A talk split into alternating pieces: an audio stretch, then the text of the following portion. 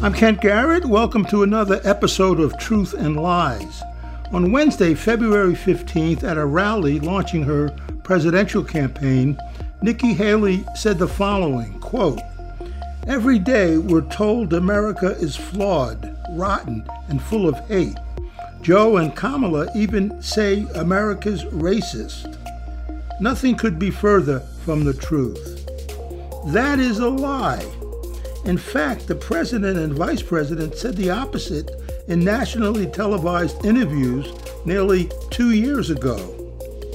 On April 29, 2021, President Joe Biden said, quote, I don't think the American people are racist, but I think after 400 years, African Americans have been left in a position where they are so far behind the eight ball in terms of education and health in terms of opportunity.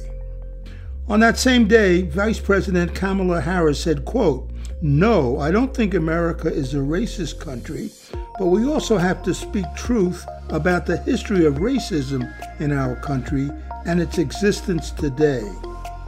Politicians lie, we call them out and keep track.